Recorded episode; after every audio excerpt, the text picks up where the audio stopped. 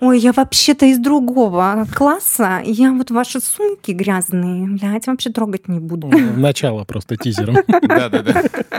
Да, я тут с Бали прилетела, там у нас вообще такого нету. У меня многие вопросики есть к тебе. Почему ты их не прислал ознакомиться? Потому что это, Концепция такая. да, концепция нашего подкаста. Никто не знает, о чем мы разговариваем. Мне это неприятно.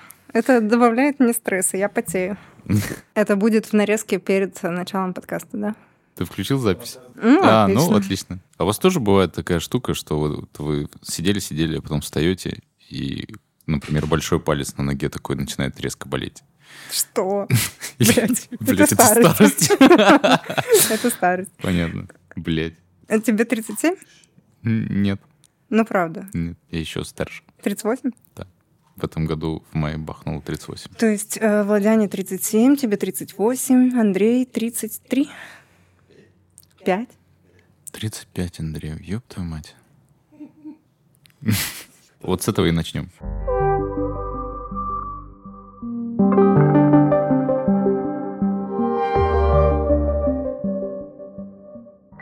У тебя приятный голос. Приятно? Микрофон приятный. Спасибо, блядь. Ой, сейчас испортилось. Не, у меня просто э, опять вернулась аллергия здесь, и у меня все заложено. О, а на Бали не было такого? Понятно. Не будем о грустном. Всем привет. В эфире подкаст «Главное, чтобы тебе нравилось». Тебе нравится? Да. Ну вот и все. Всем спасибо. Знаешь, почему такое название? Нет. Чем бы ты ни занимался, главное, чтобы тебе нравилось. А, ну это девиз моей жизни в целом. Ну вот. Мы поняли, что наш девиз тоже.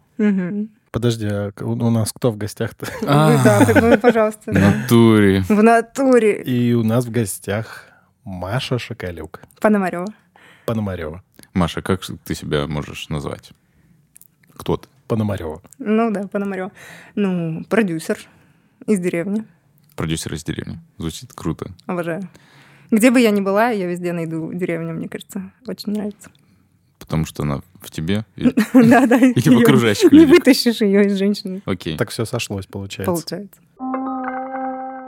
Зачем тебе продакшн вообще, вот эта вся движуха? Как так вышло, что ты сюда попал? А Я вот сейчас ехала в машине и как раз вспомнила, что 10 лет назад я пришла в картину мира. Ну вот будет в этом году. И такая, вау, что 10 лет — это звучит как много, и как будто бы хочется, чтобы было больше за этим каких-то достижений. Обесценила, короче, все, что, все, что было. Пока я- Молодец. Пока ехала, да-да-да. М, Такая молодец. Зачем? Зачем? А ты когда думаешь, что вот уже 10 лет занимаешься продюсированием, чувствуешь себя старый? Мгм. Нет, слушай, я, ну, как бы, мне очень комфортно в любом возрасте, в котором я нахожусь. То есть у меня нет такого, что я страдаю. Ой, мне 30, ой, мне 33, там, или еще что-то. То есть я кайфую от того, где я сейчас. И так было всегда, ну, типа, с детства. Никогда не хотела там скорее пойти в школу, скорее пойти в университет, скорее, чтобы это все закончилось. То есть как-то так сложилось. В процессе прикольнее, чем не в процессе, короче. Ну, типа да. Потому что каждый новый этап влечет за собой что-то неизвестное и сложное, как будто бы. Поэтому не хочется перешагивать типа дальше. Мгм. Ну, приходится, потому что так тоже ну, это интересно. жизнь, да, такая она. Типа не хочется это форсировать. Вот я о чем. Ой, я тут понял, что это же первая девушка у нас в подкасте. Так вы сексисты, вы знаете об этом? Давайте об Только этом что- поговорим, Только пожалуйста. что, да. Э, Это часть моих вопросов. Да, отлично. В принципе, то, что я уже сказал, что у нас первая девушка в подкасте, это уже сексизм. Хорошо, хорошо, давайте дальше тогда. Почему не продюсерка, почему продюсер? Ну, Что же сексизм? Продюсерка? Нет, потому что ты подумал об этом. А, Ну, продюсерка, пожалуйста, как кому нравится. Мне нормально, как бы я срослась с этим словом. Просто есть э, принципиальные феминистки, которые хотят, чтобы их звали режиссерка. Но мне приятно своих операторов, э, девочек называть операторка. Ну, просто даже в разговоре с кем-то. Мгм. Ну, как бы это сразу расставляет все точки над «и», что я работаю не с парнями в основном сейчас, а с девчонками. Потому что мне хочется помочь им развиваться в этом, потому что для них это какие-то двери в другие проекты, которые они бы сами, может быть, ну, не взяли, испугались или, не знаю, их бы не взял никто, потому что, типа, все привыкли, что мужик с камерой — это класс, типа, девчонка с Sony, почему? Поэтому я их пушу. А зачем на вопрос я так и не отвечала. А мы еще не начали. Это просто мимолетом А, будет да. тему. Мы просто к ней вернемся еще. Хорошо. Как ты вообще в картину попал? С самого начала. Это был план такой специальный, или ты просто случайно залетел? Ну, я не верю в случайности. Вообще глобально. М, Ну, То есть ты, заканчивая школу, хотела стать продюсером. Нет, когда, когда я была маленькая, мы с дедушкой в ванне проявляли пленку. И мне было очень всегда интересно, что это за волшебство такое. А, а мой папа очень интересный человек, художник-абстракционист, и я приходила со школы и смотрела, как он голых женщин всяческих э, рисует. И вот э, вся эта атмосфера, видимо, подарила мне такую творческую какую-то часть меня. И в целом я всегда двигалась по этому пути. То есть я сама фотографировала сначала, потом мне стало скучно фотографировать. Я начала снимать видосы про танцоров, потому что я танцевала. И вот по- поэтапно я поняла, что во всей этой истории самая сильная моя сторона — это не снимать, а как бы делать так, чтобы все получилось. И поэтому как бы я начала бить в ту сторону, где лучше. Не так, когда говорят, типа, вот там у тебя хвост по математике, надо, типа, подкачать математику. Если у тебя сильный русский язык, иди и форсируй эту историю. Вот поэтому в какой-то из поездок с чуваками, которые рисовали граффити, то ли в Томске, то ли в Кемерово, где-то, короче, в сибирском городе, я познакомилась с Сергеем Чуевым, который снимал свою выпускную работу из НГТУ. Он снимал как раз этих ребят, которые рисовали граффити. И я говорю, что ты делаешь? Я вернулся из Эмиратов, я снимал там такое-то вот видео, показывал мне в автобусе, значит, какой он крутой. Я такая, вау, что это за работа, где ты ездишь в Эмираты и снимаешь красоту. Вот и прошло года три, наверное, и мы встретились случайно с ним э, в Рагу. Я что-то сидела искала работу как раз, вот какая-то такая была история. А он пришел смотреть локацию. Я говорю, Серега, что такое вообще? А вам нужны сотрудники? Он говорит, да. Я такая, в смысле? Я как бы просто спросила, я ни на что не рассчитывала. И он говорит, ну вот, напишите по Алене. Написала Алене, пришла в этот же день на собеседование, в этот же день его прошла, и в этот же день ночью пошла на съемку. В этот же день я увидела в первый раз камеру Red, орала от восторга, что я могу к ней прикоснуться. И все на меня смотрели, типа, как на идиотку. Мне кажется, еще Алина Колодкина была, конечно, такая злая, там что-то на меня бубнила. А у нас с ней долгая история, потому что мы в одной школе с ней учились. Да. Поэтому было забавно. Ну и вот такая череда событий, которая привела меня туда, где я сейчас. Получается, что, в принципе, это как-то все планомерно шло-шло, и Ну, как-то органично достаточно. вот эта история с фотографиями тоже, я помню, да, это какое-то вообще, волшебство, какое-то проявление, такое что-то из негатива в позитив, такой, вау. У меня тоже папа просто занимался. Мгм. Мне кажется, там в то время много Да, кто да. этим занимался, потому что телефоном же не Ну, было. а какие варианты? Да? Ну да, да, поэтому. Ну, для нас это было такое, типа, семейный тимбилдинг э, с дедом.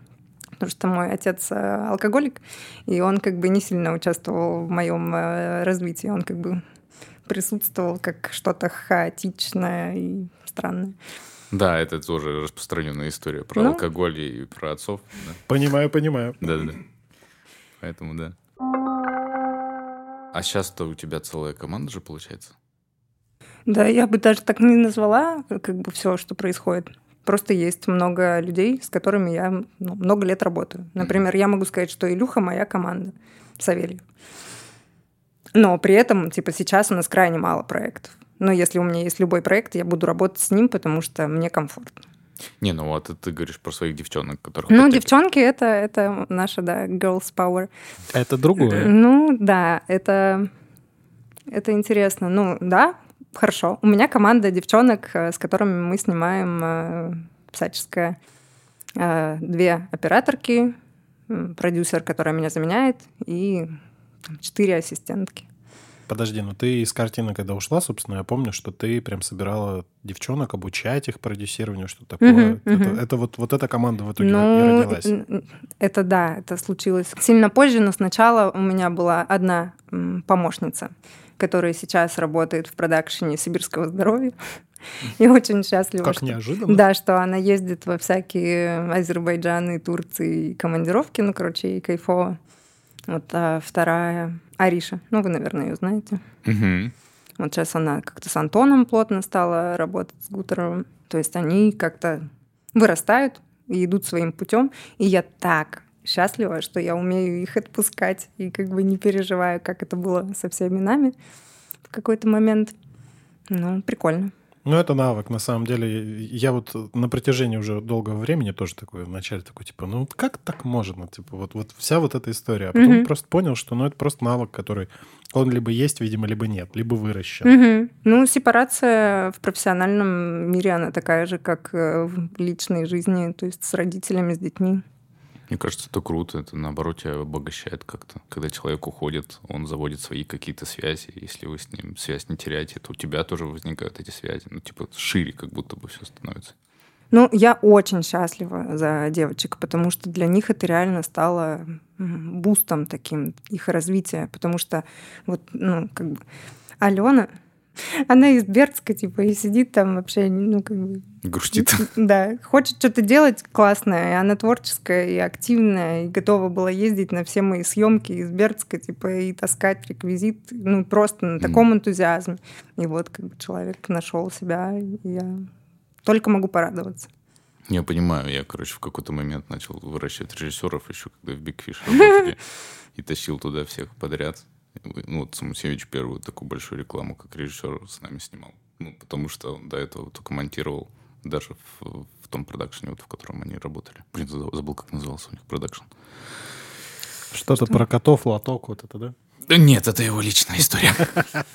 Я думала, реально. А ты не видел Инстаграм? Да, я видела, да. Но я просто подумала, что это реальное название. А он, кстати... вот «Огни Сибири» снимали, что-то вот такое. Не, не помнишь, как, как они назывались? Не. С этим, с э, втроем или вчетвером там были. Ну все, это старость точно. Вот. Ну, Наташу Фефилову перетащил, там она что-то грустила после студии кино, и мы с ней начали работать, и она вот прям свои режиссерские работы. А теперь где Наташа? А теперь где Наташа? А То где есть я? это твоя заслуга? Не, ну не моя заслуга, Наташа сама по себе очень талантливый человек, поэтому? Это мы спросим потом у Наташи. Талантливый ли она человек? Нет, твоя ли это заслуга? А, да нет, я думаю, что не так. Я просто поучаствовал, и я рад, что так получилось. Помогать хорошо. Типа, Приятно. это не значит, что человек вот из-за тебя стал таким. Ну вот с Виталиком я тоже вот его пытаюсь пушить, как-то помогать. Много лет уже. Да, ну, я думаю, что он талантливый человек. Ну, типа, есть какие-то барьеры, которые надо преодолевать, и вот он потихоньку преодолевает. Мне кажется, он растет с года в год в любом случае. Слушай, а у меня такой вопрос. А, Смотри, ты снимала корпоративные фильмы в картине, ты снимаешь сейчас, у тебя девчонки снимают сторики, я так понимаю, просто SMM-контент какой-то. Ты снимаешь рекламу, снимала стоки. Для тебя вообще есть разница какая-то? Что-то любимое из вот этого? Что-то вот, типа, блин, ну вот стоки снимать, это вообще... Блин, мне так интересно, как бы региональный продакшн, он сильно отличается все равно от а, московского, как бы, Да. кто бы что ни говорил. И я вот вообще не, не чувствую такого, что, ой, это зашквар, вот это вот снимать вообще, вот это ваша колбаса там, например. Или. Ну, типа, окей, я не буду снимать колбасу просто по этическим соображениям, потому что я не ем мясо. Как бы. И это мне не близко. Но снимать стоки мне угарно, потому что люди, с которыми я снимаю, точно знают, чего они хотят. Они точно знают цену этой работы. Они никогда не будут говорить, типа, ну, что-то дороговато. Вот, может быть, мы бюджет как-нибудь подвинем. Ну, поменяй идею, типа, и давай подвинем. Окей, ты сам это придумал, вот такой бюджет. И тебе никогда не надо согласовывать правки и всякое вот это вот дерьмище, которое присутствует там в корпоративном кино. Просто, типа, тонна говна, которая на тебя сливается. В этом плане это просто изи способ заработать деньги, приятно провести время с приятными людьми, поснимать что-то красивое, потому что все думают, что стоки это типа упоротые люди на белом фоне. Но... Ну, такое тоже есть. Ну да, но хорошо, мне такое не попадалось в моей стоковой карьере, так скажем. Мы снимали всяких красивых девчонок, которые бегают по красивым полям или еще что-то в этом плане. То есть это очень эстетичный процесс и ты получаешь от этого удовольствие ну, глобально, это ближе к творческим съемкам, чем к коммерческим, потому что ты реализовываешь идею, которую ты хочешь. Артем тоже об этом рассказал. Артем Басок у нас был, мы с ним болтали. Угу. Тоже для него это когда нет клиента, и он просто сам придумает, что он хочет снять. И это прикольно. Ну вот с Аней Швец мы вообще упоролись же по дикой снимать очень всяких красивых э, девчонок в красивых локациях. И там, не знаю, как мы снимали секс-игрушки, например, на цветных фонах. Типа все, все орали. Ну просто, ну угар. Или там собак в колпаках, которые сейчас мне все присылают каждый день. О, моя собака такая популярная, она там на таком-то сайте. Ну, это просто прикол. Типа да. и, и зимание, и приятное времяпрепровождение. Границы в голове, получается, какие-то просто. У людей? Mm.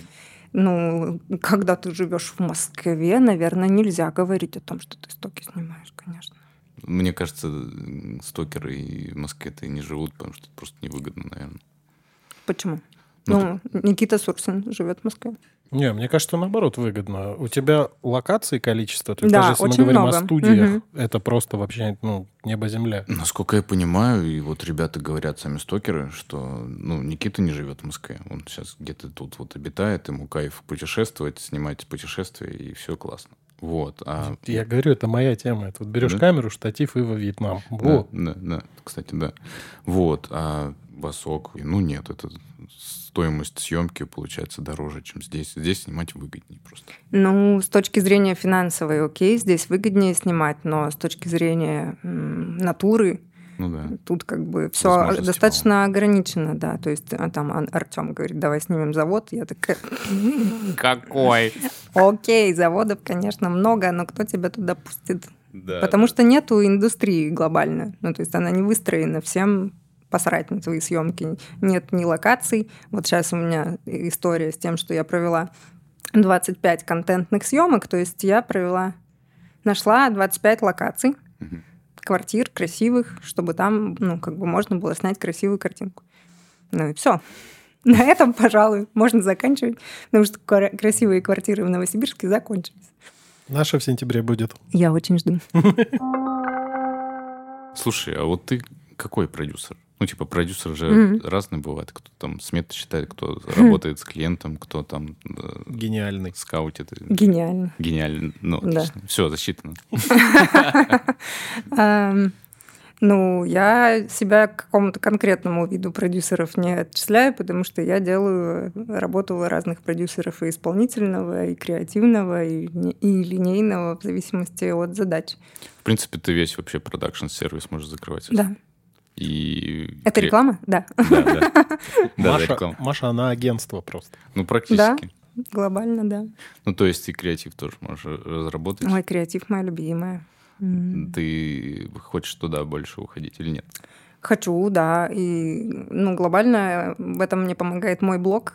Угу. Я сижу там и выдумываю креативы на тему, которые мне напишут люди, и это угар. Вот мне написали вчера, что нужно придумать э, креатив для большого банка. Я сидела, разгоняла, разгоняла, разгоняла, и такая, вау, нужно снять ситком, типа как друзья или еще что-то такое, ну, какие-то конкретные жизненные истории, когда, типа, вот с людьми что-то происходит, и как-то, каким-то образом банк им в этом помогает. Там с теми же квартирами, с поездками, там, с машинами, что угодно, с детьми, ипотеками, я не знаю. Но было бы просто такой очень классно. Сериальчик. Да? Миллионер из, из Балашихи такой. Но кто это снимет? Ну, типа, я очень рада, что вот с моим отъездом в другую страну я делегировала очень органично все линейные истории, которые мне уже просто вот... Если то выра... есть ты больше не линейный. Если выражаться цензурно, то мне надоело. Mm-hmm. быть линейным продюсером. Но глобально вот сейчас, и приехав, типа, я спасаю свою продюсерку, которая устала за полгода делать всю эту работу. Вспомнив былое, я хожу и собираю там цветочки, реквизитики. Покупаю вещи, сдаю их назад в ну, магазин. Ну, нет, слава богу, не покупаю, потому что у меня есть свой гардероб. Ха-ха-ха, как здорово, что я отучилась на стилиста и все умею делать сама ручками. М-м. Любишь вот это все собирать в себе? Ну, то есть какие-то разные э, навыки, чтобы как-то развивать э, понимание свое, как должно все работать, или, или зачем тебе это вообще? Слушай, меня это так бесит глобально. Мгм. Ну, потому что вот э, прошлым летом, когда была съемка в Новосибирске с хайпами, ты как бы очевидно, наглядно видишь, что у каждого человека есть своя функция, свои обязанности, и он вот в одну точку бьет, и ему очень классно.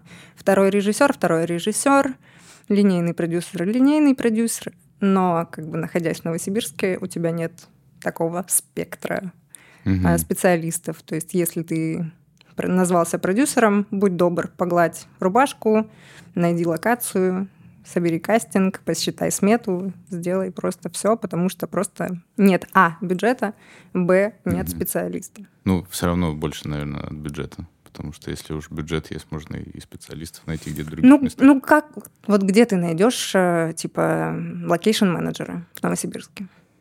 Можно в Москве снять, если бюджет, есть. Ха! Подожди, Окей. мы про Про Новосибирск. Новосибирск. Давай не поедем в Москву, будем тут снимать, прокачивать местный продакшн. Типа вот я топлю за это всю дорогу, потому что все уезжают. Мне кажется, все топят, кто здесь остается, пока не уезжает. Вот ну, все уезжают, Мгм.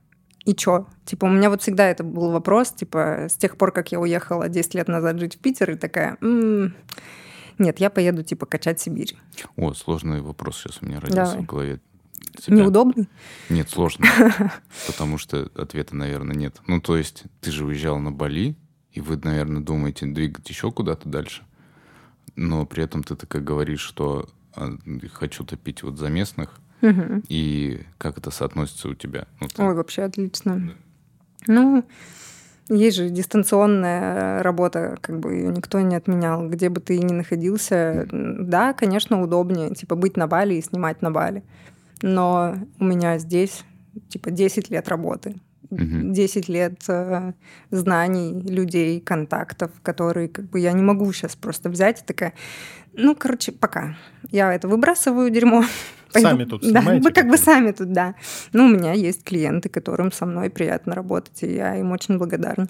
Просто делегирую всю вот эту ручную работу кому могу, а, а как бы а сама сижу и, и придумываю, как классно это сделать. Это вот Артем Басок называл это профессиональный капитал. Ну, типа накопил Мгм. А, а на Бали ты снимаешь? А на Бали мне нельзя снимать. А почему? по закону. Что, все такие прям правильные, что ли? Ну, нет, ну как бы если начать э, сначала, то на Бали мы уехали открывать заведение. Мгм. И сейчас это главный мой продюсерский проект, в который мне надо как бы каждый день хожу на работу, с утра просыпаюсь, сижу, что-то делаю. О, кстати, это очень прикольный поинт, что ты не ограничиваешься типа видеопродакшн, ты тоже расценишь это как продюсирование, по сути. Да. Ну, я и сына своего рассматриваю как продюсирование. Это профдеформация называется. Слушай, ну я вот со строителем же тебе приводил уже пример, что я тоже, типа, когда смету получил, такой, типа, блин, ну вот все то же самое, опять рас- расписал смету так, что ничего не выкинешь отсюда, а главное, дороже пяти тысяч ничего нет. Но на 15 миллионов, как это вообще? Да, да. 15. Ну нет, там не на 15. Окей. Я думала, ты такой богатый. Нет. Но я же должен был приукрасить. Он не богатым в долгах. Как ты относишься к преодолению? Потому что, насколько я понимаю, продюсерская работа всегда связана с каким-то преодолением. Что все приходится делать вопреки каких-то вещей. Ну, часто, типа, не все, конечно. Редко, когда проект идет так вот, что ты договорился, и Мгм. все идет. Нет, что-то всегда возникает какая-то штука, которую надо преодолевать. Ну, просто с годами вырабатывается, мне кажется, какой-то иммунитет на все эти бесконечные изменения. То есть ты всегда готов к тому, что ты приедешь на съемку, и все сломается, и все нужно будет починить тебе. И ответственность на это, ну, как бы за это все на тебе. Мгм. И просто это учит тебя быть гибким. Не фокусироваться на том, что я придумала, что будет так, значит, вот если будет не так, то все, все сдохнут, все сломается, ничего не получится. Ты всегда как бы такой, Мгм. как слайм, боже мой. Вот это сравнение. Ужасное. Просто, да, не подключать э, эмоции, типа, не, не принимать это на свой счет. Ну, то есть, если у клиента истерика, то это как бы его личная история. Да-да. Я как бы тут ну, ни при чем, я могу просто его там пожалеть или помочь ему как-то справиться с его болью, например. Ну, если там, когда была пандемия, часто случалось, что ну вот ты едешь на съемку, уже едешь прям на нее, и тебе пишут, я заболел. Там оператор, герой, кто угодно. Ты просто привыкаешь к тому, что у тебя всегда должен быть бэкап, как бы какой-то запасной план. Мгм. На 2GIS классный бэкап получился, когда... акт- Актриса же, да, не приехала тогда? На в Сочи-то? Да, да, да. да, Ну да. почему она не приехала-то? А я не помню, а как, как там это все произошло? Почему А мы ты- просто скаутили. А, да? И просто сняли Такие, типа, «А, ну тестовые снимем». кадры. Ну, Сняли тестовые кадры, которые нам очень понравились. Я столько врал, получается, людям. Господи, Андрей, ну ты все сочинил, короче. Нет, а мы же не ее так. снимали в итоге. Когда? Ну, семейные истории. Они А, там ездили на машине, подожди. ходили в парке. А, вот как. А вы хотели ее разделить просто. Да. Все, я понял. Теперь все сошлось. Вообще это Да. сейчас звучало так, как будто вы сняли тестовые кадры и такие, о, так сэкономим денег, мы же сняли. Ну, что началось сразу? Слушай, а как у тебя с такой вещью? Вот смотри, я ненавижу продюсерскую работу в целом, потому что, ну, вот Юра меня всегда пытается заставить, типа, давай ты сейчас с клиентом, там, типа, поедешь. А я прям ненавижу, потому что для меня это всегда прям огромный стресс руководить, ну, ну, вот на месте, вот это, когда ты вот то, что ты говоришь, ты приезжаешь, тебе нужно это решить, и вот Мгм. Я потом просто... Вот я ездил на съемку Ютейра, э, во Внуково мы снимали, то есть это вот ФСБ, вот эти все Да-да-да. проходы, вот это... Эти не приехали, эти опоздали, этим денег, это то, то, туда. И я потом просто приезжаю в Новосибирск, просто два дня сижу и молчу, потому что, потому что я просто не могу. Как ты вообще, как ты вывозишь вот такие вот? А ты интроверт, ты много любишь сидеть за компом. Ну вот, а я не люблю сидеть за компом, я люблю поговорить с людьми. И... Ну, не то чтобы я люблю решать вопросы. Это, знаешь, как, типа, со спортсменами. Вот они каждый день ходят на тренировку, и, типа, потом они умеют, не знаю, делать сальто. Я вот хожу 10 лет на тренировку и умею делать сальто, но только, типа, вот на площадке. Мгм. Мне вообще по кайфу. Я очень люблю... Что это? Ну да, я экстраверт. Типа, мне классно, когда много людей, когда много общения. Да, там бывает свой, конечно, нюансик, что много напряжения, но ты просто учишься потом качественно отдыхать, спать. Много спать. Я много сплю. Слушай, у меня тоже я научился просто, ну, то есть я не мог разговаривать с людьми раньше, когда мы только там Big Fish начинали с Колей, поэтому был Коля, который разговаривал с людьми, вот, а потом я научился разговаривать. Ну, У нас, знаешь, так типа, алло, здравствуйте. Ага. Сейчас взрослым А, передам а, трубку. ро- Ролик нужен. да? Да-да-да. Юр, тебя. Да-да-да-да, примерно так и ты Блин, ну вот вам угарно, что у вас есть партнер, да, в вашем продакшене. У тебя Юра, у тебя был Коля. Ну вот, а я, типа, не смогла найти, или, может быть, не захотела. Ты нашла себя сразу просто. Ну, да. Ну, иногда мне, конечно, вот я ненавижу, например, бумажки. Типа, бумажная работа — это просто отстой. Сидеть, договора, вот эти сметы. Боже. Надо найти человека, который будет это делать. Хочешь, я дам человека? Да ты мне уже ее давал, Ну Катя. вот, Ну вот. Ну, ну вот так. Ну, это знаешь, это как будто типа, да сейчас я сделаю пять минут. Что Да, там да. такого? Это всегда так. А потом... Я- а потом я сижу и два дня реально, типа, боже, что это было? Вот у меня в в марте так было, и я просто... Это когда надо прочитать договор, и что там твои права не нарушены. И это мозг пока перестроится под этот текст, и потом весь день на это просто уходит. Ну да. Жесть, да. Я Не, понимаю. у у меня другая есть вещь, от которой я кайфую. Я кайфую всегда, когда происходит ебаный прям пиздец в проекте. То есть, когда это ебилово происходит на протяжении трех недель, вы, тебя просто вот так вот, просто без остановки, и ты по такой... «А!» То... И ты потом заканчиваешь, и такой, единственное, чем я спасаюсь, типа, я всегда знаю, что это закончится, что осталась неделька, я знаю, что 12-го все сдастся, и все. И вот 12 наступает, и у меня катарсис. Я такой, Так, а «Всё, подожди, а ты Ну, хочешь обсудить это с психологом? Почему тебе нравится, когда тебя три недели ебут, прости? Мне не нравится. Ну, такой вот мазохизм. Мазохизм. У меня в такие периоды включается просто вот эта продюсерская штука, что «М, теперь ты мне должен. Кто? клиент начинает там свои какие-то штуки вкручивать постоянно. Ты такой, хоп, записал себе, записал, а потом под конец начинаешь ему напоминать о том, что, а вот помните, такая была история. И по- Какой ты и- злопамятный. а, и чек увеличивается просто пропорционально потом. Нет, ну это нормально. Ну да, ну блин, мы же потратили силы, время, и вот это все. Надо, чтобы это все окупилось, правильно? Правильно. Я ответила на вопрос. Какой был вопрос? Возвращаемся к вопросу. Про преодоление и вот это вопреки. Когда приезжал хайп, и там было как будто бы проще работать, потому что очень много распределения всяких штук, И не надо было, по крайней мере, бороться с тем, что кто что делает, кто за что отвечает, и вот это все. А здесь вот начинается проект, людей нет, где что брать непонятно. Даже несмотря на то, что есть опыт, все равно это как будто в новую реку снова заходишь, и, все смыло уже предыдущее. Сегодня там рекламу надо снять для средств для чистки пола, а завтра надо ехать куда-нибудь, не знаю, на Кавказ снимать что-то, какой-то корпоративный фильм про завод чего-то. Ну, слушай, мне такое даже нравится, как будто, потому что наша работа, она настолько одинаковая, но при этом настолько разная каждый раз. Мгм. Это просто угар. Ну, я не знаю. Ну, типа, я вот не могу даже придумать, чем бы другим бы я занималась, чтобы мне приносило и удовольствие, и развивало меня каждый раз. То есть каждое интервью там с каждым человеком, который я брала, Мгм.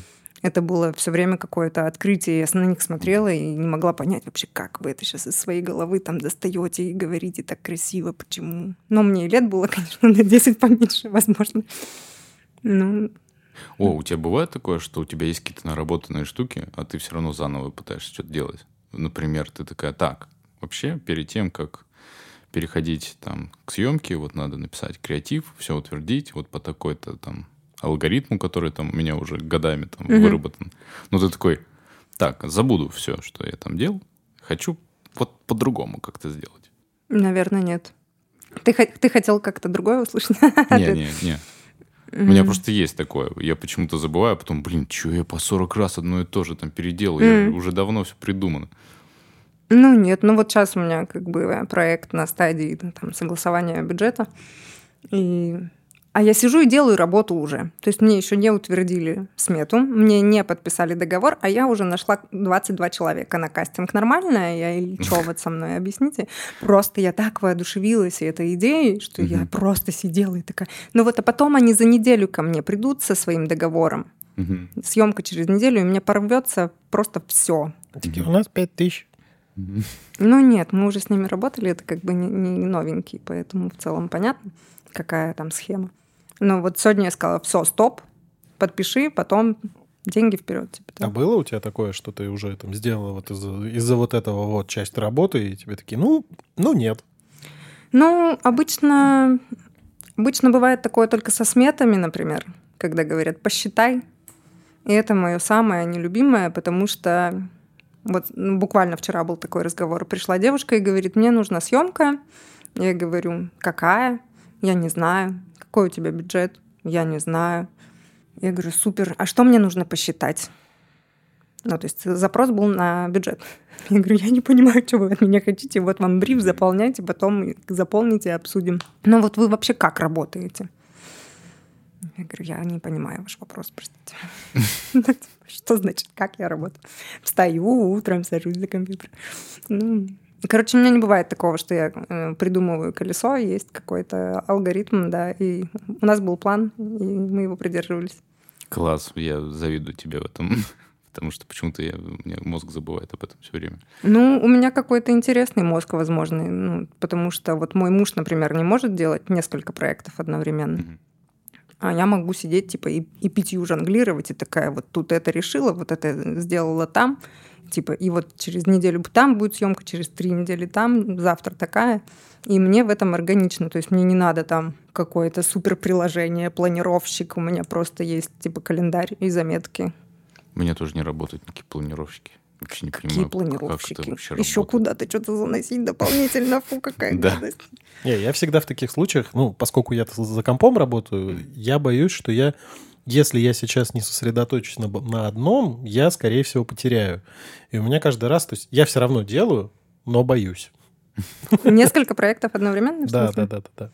А почему ты боишься? Ну, я боюсь, что я просто не успею, Что-то- что меня одновременно затребуют оба, например, Мгм. там, или что-то такое. Ну, потому что на монтаже все равно немножко другая.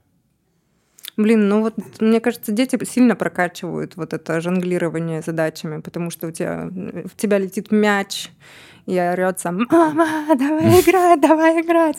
Но при этом у тебя типа клиент, который ждет от тебя смету, договор, там, креатив, что угодно. И ты такой одной рукой играешь, вроде бы как бы и там хочется, и тут надо доделать. Открываются новые грани, короче. Ты скоро это узнаешь. Спасибо. Welcome to hell.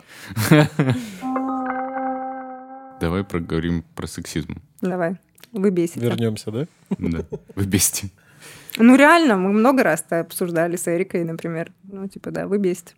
О, Мы конкретно с Андреем... А есть как Нет, мужчины, типа, конкретно мужчины в продакшене все примерно. а, Чувствуешь, когда приходит клиент и разговаривает с тобой как с продюсером, что он э, как-то по-другому, если бы ты была мужчиной, говорил бы? Сейчас нет. ты сама себя ставишь так, в смысле? Или, или как? Почему нет? А почему было? Да, давай так, почему было и почему нет теперь? Возможно, раньше я не была автономным продюсером. Я была как бы частью продакшена, где кто-то знал Бориса, М. а ты как бы... Маленькая девочка, которая пришла задать свои тупые вопросы, когда Девочка, у всех отойди, есть... пожалуйста. Да, а у всех есть своя вообще-то работа серьезная, а вот это какая-то ваша видео, вообще херня. И, возможно, ну, как бы вот этот общий фон такого, что типа, ну, как бы вы нам вообще-то мешаете. Вы тут вообще-то важными делами занимаетесь, а вот вы какой-то херотой со своими камерами, типа, ну, как-то вот такое было сначала. Ну, а- а потом просто я поняла, что, типа, мне это не нравится, come on, ну, типа, у вас своя работа, у меня своя работа, она ничем не менее важная. Ну и все. Перестать себя сравнивать с кем-то, типа, это очень классный навык. Слушай, да, я- у меня на самом деле это было на сибирском здоровье скорее. То есть, когда ты с топами начинаешь встречаться Мгм. на, вот, на таких каких-то вещах, Мгм. ты себя прям официантом чувствуешь. Ну вот, здравствуйте, я вот тут постою в углу. Я, да, я петличку мешать- можно повешать. Да. Мгм. Я не буду мешать, честное слово.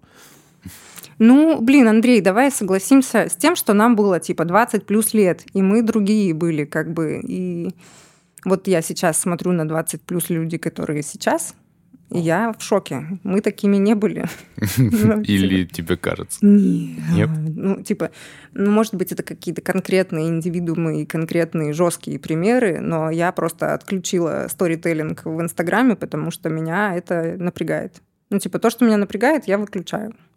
Потому что я не, не готова себя сравнивать с людьми, которые в 20 лет, типа, заработали 80 миллионов за месяц, а я, типа, в 33 нет еще.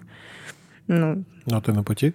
Ну, я, ну, конечно. Ну, типа, но мне уже 33, а я еще, типа, тут. Вот это э, к началу нашего разговора, что за 10 лет хотелось бы побольше достижений, наверное. Тебя это парит? Ну, вот сегодня что-то возникла эта мысль, но глобально вообще никогда об этом не думала.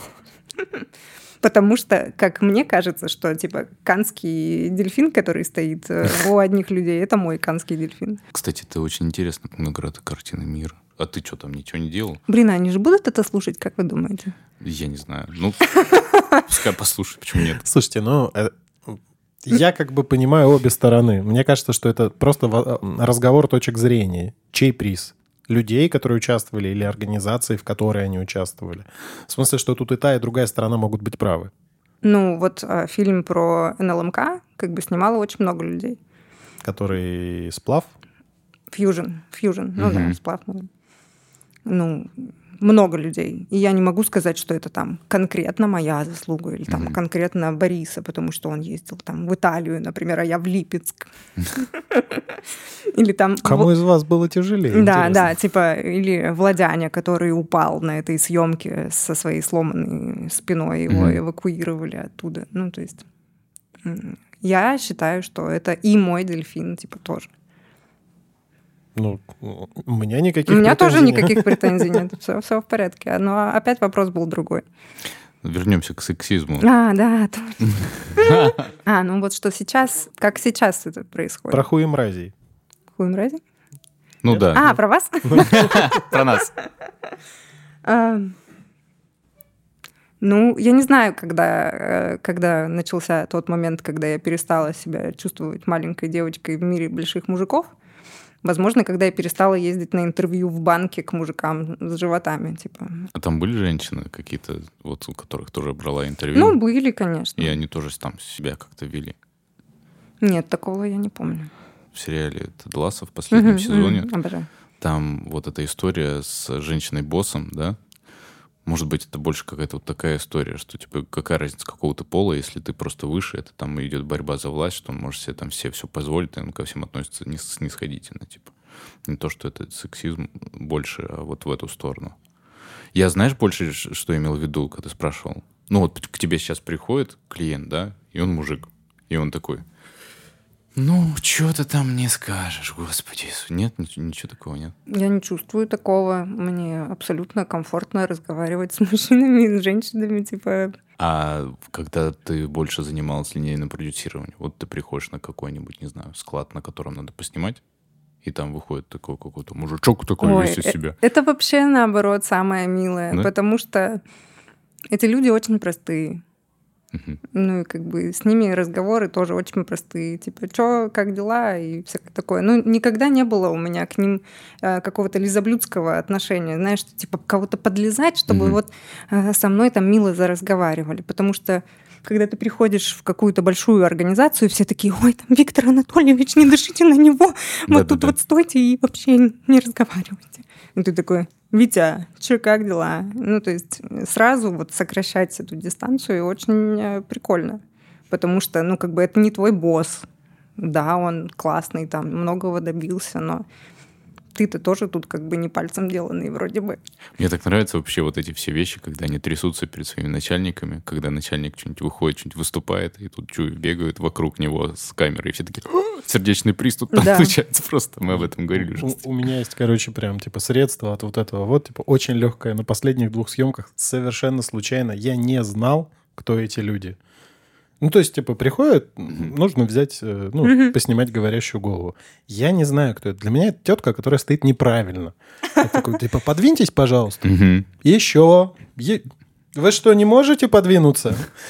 А потом мне такие, ты что, ты знаешь, кто это? Это- Я не знал. И все, и, и это сразу, то есть, и во второй раз я уже такой, уже легче это Какая все. разница, ну, человек-человек, Да, да, да, да, да. Да, которого надо снять. Ну просто. да, твоя задача как бы никого не подлизывать, а как бы задать интервью, ой, задать правильные вопросы, снять красивую картинку.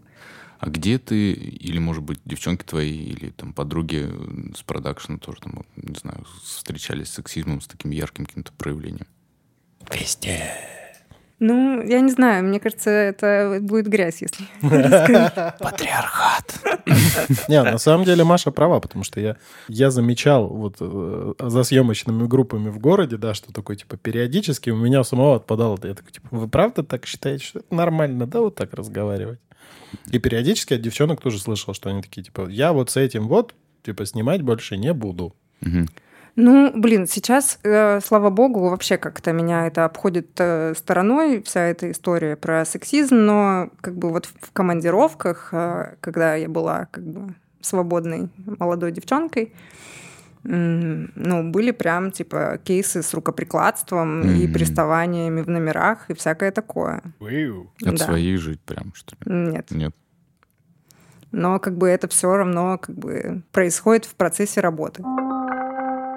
Да слушай, когда думают про оператора и выбирают мужчину тоже, типа, просто потому что он мужик и сильнее, и будет таскать оборудование. Или когда идет Эрика загруженная вещами, ты подбегаешь к ней, чтобы ей помочь физически, она такая, я все унесу сама, вот где там граф?» Отошел. Ну, это вопрос как бы двусторонний. Я никогда не постесняюсь сказать, типа, помоги. Ну, я умею просить о помощи, умею ее принимать. И Мне с этим абсолютно нормально. То есть я всегда скажу, и я никогда не буду там на восьмой этаж сама несла весь этот реквизит, Ну и да. никто мне не помог. Ну так да. я никого не попросила, ну, глобально. Никто мне не, не должен был ничего помогать, и никто не обязан. У всех своя работа. Просто вот была история на одной из съемок, когда продюсер осталась одна после типа трех смен работы. Мгм. Все уехали, потому что все устали. А она не устала? А она не устала и собирала, типа, сама реквизит по всей площадке, типа, сама таскала в машину, сама отвозила и ла Ну, и мне как бы было просто по-человечески обидно. Потому что, как бы, ну, чём- чем она меньше уставала, чем вы все. Скорее, как бы, в каких-то моментах даже больше. А если бы был парень оставался, ты бы переживала за него? Я вообще всегда за всех своих парней переживаю. Ну, у нас просто какие-то отношения такие сложились, что типа Илюха с Владяней всегда мне скажут, давай, пожалуйста, я понесу. Я всегда им скажу, давай, я понесу. Ну, то есть это просто дружба. Типа, если я вижу, что человек заебался, я помогу ему. То есть это нет такого, что типа, ой, я вообще-то из другого класса, и я вот ваши сумки грязные, блядь, вообще трогать не буду. Я с удовольствием соберу стенд, когда понимаю, что у всех за пары, типа, и надо скорее уебывать с локации, типа того. Вообще, я с удовольствием это сделаю. Начало просто тизером. Да-да-да. Да, я тут с- Бали прилетела, там у нас вообще такого нету. Да, вот это. Хорошо. Спасибо. Я буду, я буду орать чайкой. Да. Класс. Как будто бы Будто мы не обсудили мы не сексизм. обсудили, да-да-да. Как будто бы хочется еще там копнуть что- что-нибудь. Нет, ну, как бы вопрос, э, в, возможно, в гонорарах, во- вопрос в бюджетах, да, которые... Бюджет проектов, которые тебе предлагают. М. Потому что, например, типа...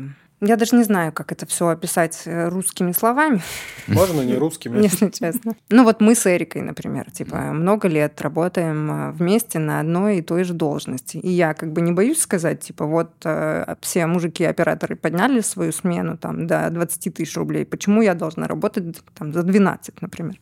Хотя я работаю, как мне кажется, типа больше на проекте, чем оператор, ну, потому что я работаю на препродакшене, в продакшене и на пост. Оператор, по сути, ну, там, вышел на скаутинг, поснимал. Все, он забыл вообще, что он там снимал, не снимал. Все, для него эта история закрыта. Поэтому как бы я всегда открыто говорю, что я все, я тоже повышаю цену, погнали, типа, будет вот так. Если как бы люди не согласны с этим, ну, сори, это не мои проблемы. Ну, а Эрика, как бы, она вот больше... Что это, как это называется? Может, это ее какие-то корейские истории. Что она такая, ну, я не знаю, что я там такого делаю, чтобы столько зарабатывать. Ну, Мне возможно. кажется, это личное что-то уже, какие-то свои штуки. Нет, ну мы как бы с ней все время это обсуждаем открыто, потому что мы м, не просто коллеги, мы друзья. Я говорю, я вот буду поднимать. Она говорит, ну окей, тогда я тоже. Мгм. Ну, то есть я не видела от нее ни разу инициативы в этом направлении, как мне кажется. Думаешь, как-то это логично, что... Вот, кстати, про сексизм. Что линейные продюсеры в городе только вот девочки. Нет, ну, возможно, есть в этом что-то м, гендерное. Мгм. Ну, в том плане, что все привыкли исторически, что типа камеру носят мужчины, потому что это просто физически тяжело. И да, мы типа не, не достигли уровня Лос-Анджелеса, где типа все девчонки такие, типа, нет, я тоже буду снимать. Ну, даже Москвы глобально. Цветочки красивые собирать там и бумажками заниматься девчонки, потому что это физически не, не затратно, типа. Или не важно, не так важно, как вот это все. Типа вот к деньгам мало кого подпускают, чтобы разговаривать с клиентом, а вот типа смету посчитать, ну там уже типа не так. Надо вот много вкладываться. Нет, ну я уверена, что глобально это так и происходит. Но на себе я этого сейчас не ощущаю. И мне от этого очень приятно, потому что мне кажется, что как бы все равно мы сами создаем свое поле Мгм. и сами себя позиционируем, как мы хотим. Ну, как бы я себя позиционирую как э, взрослая состоявшаяся женщина, знающая, что она делает. Это как э, ограждаться от токсичных клиентов, с которыми тебе не хочется О, это работать. потрясающе, вообще моя любимая. Да. Ну, вот как вот эта дама, которая сказала, что она не знает, что она хочет, и не знает, с какой у нее бюджет, но, скорее всего, не будет с ней работать. Мгм. потому что беседа сразу как-то не заладилась. Кстати, линейного продюсера только я Юру вспомнил. Ну, в картине, когда работали. Ну да, да, я тоже про него Он подумала. только, то- только Юра и был. Но они даже если появлялись, они через какое-то время вот типа уходят из этой всей истории. Не, ну Юра просто в АВИ ушел, и он там работал линейным А, ну продюсером. окей. В принципе, ну, Коля Аргинов работал линейным продюсером. О, кстати, э, Ваня Заболоцкий тоже же линейный продюсер. Да, да. Что-то очень знакомое, но не помню. Ну, Иван. Ну, Ван. Уван. Ну ладно. Ну, он у меня записан как Иван Кроссфит, потому что он работал в Кубере. Да. Было дело. Потом его Макс э, к себе подтянул в Max Production. Блин, Иван, красавчик, как мы про него сразу не вспомнили. Иван вообще классный. Мне понравилось, как на 2GIS он работал. Вот он, кстати, просто сказал про спокойный. Он просто максимально спокойный человек. Ну, на хайпах он тоже там хапанул. Получил звездюлей. Ну да, я соглашусь, это скорее не характерная история, потому что действительно больше девочек мы знаем. Ну, а что, мальчики, наверное, считают, что это зашквар. Не, у меня в Москве вообще съемочная группа была девочка-оператор и второй режиссер мальчик. Все Мгм. нормально. Второй режиссер вообще моя любимая работа, конечно. Что значит хороший продюсер? Как ты понимаешь? Ну, блин, это неправильный, неправильный эпитет по отношению к продюсеру. Ну, не хороший, плохой в смысле, а Да-да-да. тот, кто хорошо делает свою работу. Блин, это все настолько относительно, я не знаю. Ну, окей. Ну, наверное, ответственный, спокойный. Спокойный. Да, кстати, не, не паникующий никогда. Ну, типа у не него я там точно. горит, все, все что-то происходит. Да-да-да. Ты такой, «О, Нет, ну хороший это вообще странное определение. Типа, ну, хороший оператор, Эффективный, что, Ну, получается, самый типа. главный навык, ну, не навык, типа свойство продюсера. Ну да, какие главные навыки и качества ты про это хотел спросить? Скорее, знаешь, э, ну, короче, как, блядь, хороший продюсер, Хороший продюсер. мне кажется, это человек, которого просто не видно на проекте.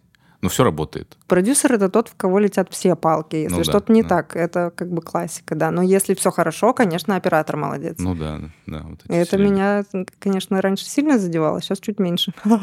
А чувствуешь, что типа вот такое отношение, когда все хорошо идет на проекте, и как будто бы это не твоя заслуга. Да, вот была такая Да. история летом, когда клиенты сказали, ой, все так легко, все так классно, типа без сучка, без задоринки вообще. И я сижу просто, у меня вот так вот волосы в стороны, уже просто голове, «А, боже, что происходит. Все так легко. Боже, что бы вы знали об этом. Но я была очень рада, и когда у нас была встреча типа после проекта, я сказала, я очень рада, что вам показалось, что это все было легко, значит, мы типа справились со своей работой. Молодец, да. Да. Ты сейчас рассказываешь, что Молодец. они так говорят, у меня аж внутри такое. «Ой, блядь, в смысле легко? Кому легко было? Нет, ну в смысле, что не было никаких глобальных косяков, что там никаких, Ну да. не, не знаю, ничего не сорвалось, все актеры молодцы, все сработали классно. Это знаешь, как это у Клинапа самое главное правило, что когда ты показываешь видос, все такие говорят, и А чё? что? И что И чё? И, и? Ты такой, ну все, значит, все, все замечательно. Не, клинап это вообще магия для меня, я ничего не понимаю. Но вот ты говоришь, что человек, которого не видно, а я не могу с этим согласиться. Я- Человек, э, работу которого не видно, знаешь. вот. Мгм. Как будто человек-то есть, но не видно, что он что-то как будто бы занят, только делает. Потому что оператор вот весь такой в центре внимания, режиссер такой в центре внимания, вот они что-то там как бы все время чем-то заняты. Не знаю, я себя всегда считаю звездой на площадке. Да?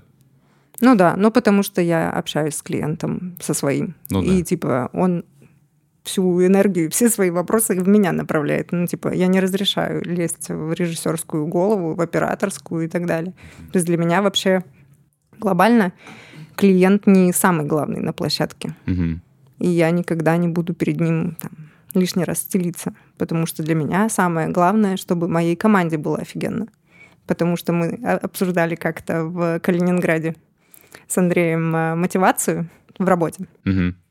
И вот с тех пор я поняла, что все-таки это для меня самое важное, что меня не мотивируют там, финансовые какие-то истории, Мгм. не мотивируют награды, там, признания. И есть результат Дельфин тебе все-таки не нужен. Ну, он уже есть, а уже не мотивирует. Меня мотивирует процесс, чтобы в процессе, типа, мне было офигенно, потому что я трачу на это очень много своего времени, очень много дней своей жизни, много лет уже своей жизни. Ну, кстати, это очень хорошее правило вообще в целом по жизни, что если ты что-то делаешь, то это должно переносить тебе просто кайфы. Вот и как бы в сути в том, что, типа, если даже какой-то проект там сложный, и если клиент сложный, то все равно моя работа основная сделать так, чтобы мои операторы, мои осветители, мои там ассистенты были сыты и довольны, чтобы они как бы ушли со съемки уставшие, но при этом с ощущением, что они провели классный день в своей жизни. Какая-то такая история. Мам. Да, да, да. Есть в этом что-то мамское, я согласна. Да, да. Главное вовремя всех накормить, Ну, чтобы блин, энергия не спала. Это, это реально как бы залог успеха на площадке, потому что голодный оператор не очень хороший. Тебе приходится режиссировать иногда? И как? Как мне или как получается? Как тебе и как получается? А, Ну, это не та работа, которой я хотела бы заниматься, но иногда приходится. Но сейчас глобально меньше, в какие-то периоды больше.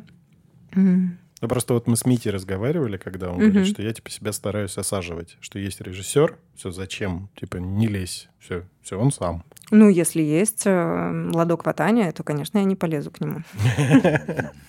Ну, я в Но нем это не было один раз. Хорошо, я в нем не совнимаюсь, типа, но когда мы едем с Илюхой вдвоем снимать э, корпоративное кино на другой конец планеты, но, наверное, мне придется просто это делать.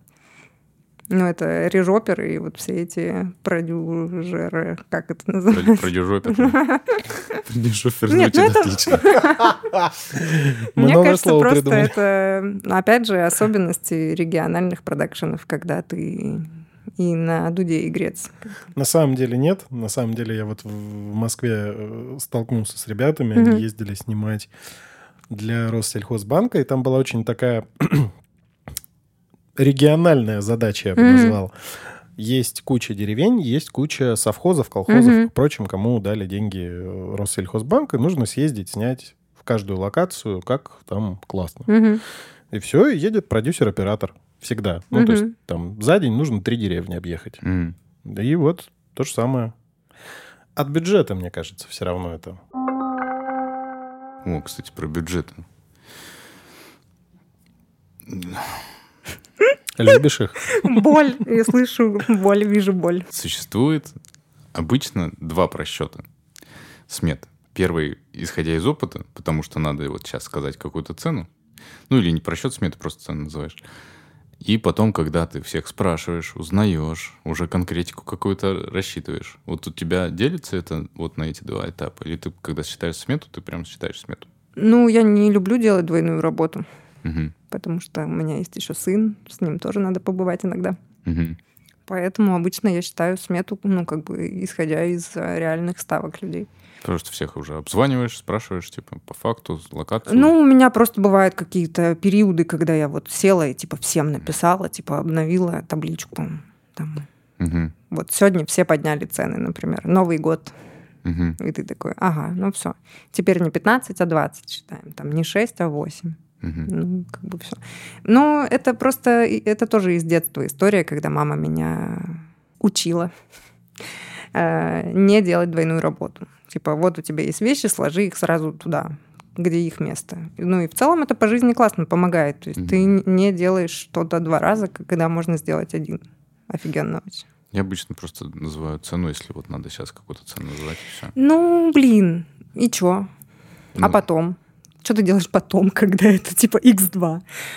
Потом я пишу креатив, а потом говорю, что X2, потому что вот у нас есть такой креатив, вот он стоит столько. Хотите, будем перерабатывать. А часто креатив. тебе потом отвечают, «О, извините, это Ну, дорого. слушай, я вообще ненавижу сметные истории, потому что это часто происходит, что м, я не верю, когда мне говорят, что они не знают, какой у них бюджет на проект. Ну вот просто, я говорю, вы гоните.